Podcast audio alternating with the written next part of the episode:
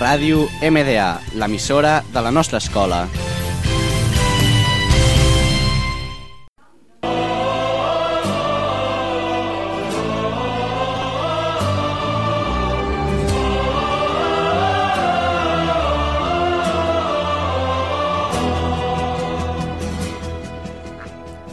Hola a todos, soy Luis Escofet y bienvenidos al primer programa de las aventuras alocadas del Quijote de la Mancha.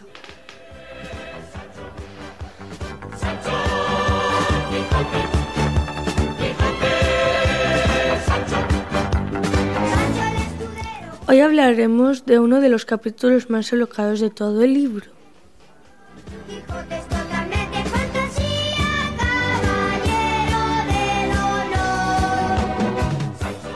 Si os habéis leído el libro, sabréis que uno de los capítulos es de los gigantes que son molinos. Se trata de que una princesa que se llama la princesa de Micomicona le pidió a Sancho Panza que le dijera a Don Quijote que se vengara de los gigantes de ella y a cambio recibiría una gran fortuna.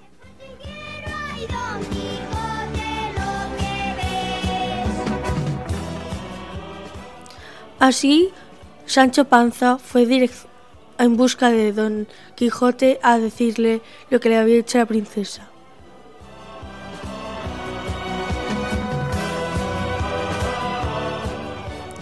Y los dos se fueron en busca de los gigantes que eran molinos.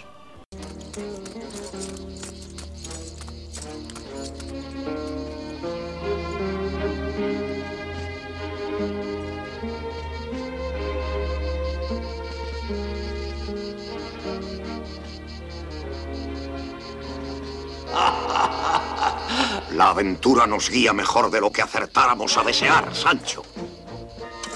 Pues con esos desaforados gigantes entraré en batalla. Que es buen servicio quitar tan mala simiente de la tierra. ¿Qué gigantes? Aquellos que ves de largos brazos, que los suelen tener casi de dos leguas.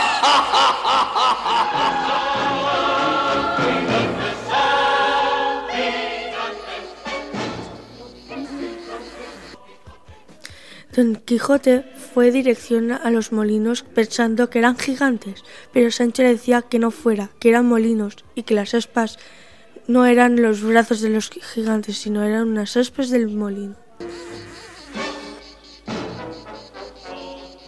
No huyáis, cobardes y viles criaturas, que un solo caballero es el que os acomete. Mire vuestra merced que no son gigantes, sino molinos de viento. Y lo que parecen brazos son las aspas que mueven la piedra del molino.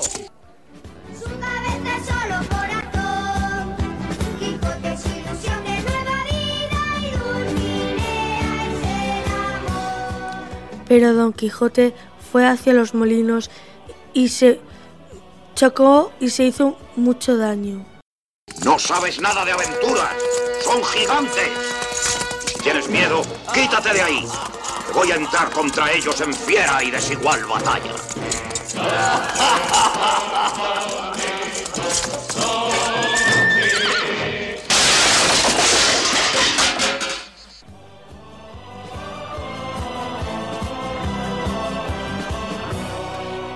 Y Sancho Panza fue a ayudarlo y, lo cogió y lo subió encima de su caballo y juntos se fueron en busca de otra aventura.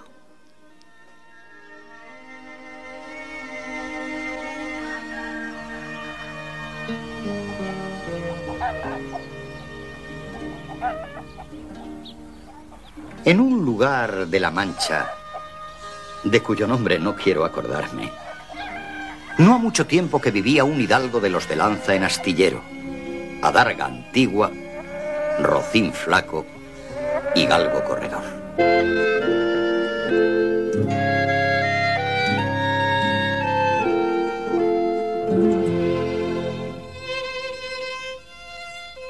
Aquí habéis escuchado ahora mismo la primera frase que dicen en el libro. Y gracias por haberme escuchado y hasta un nuevo programa. que pasaba de los 40, y una sobrina que no llegaba a los 20.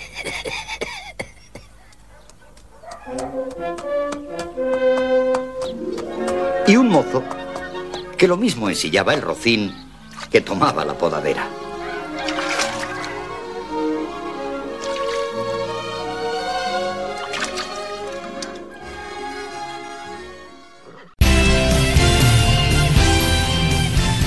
Ràdio MDA, l'emissora de la nostra escola.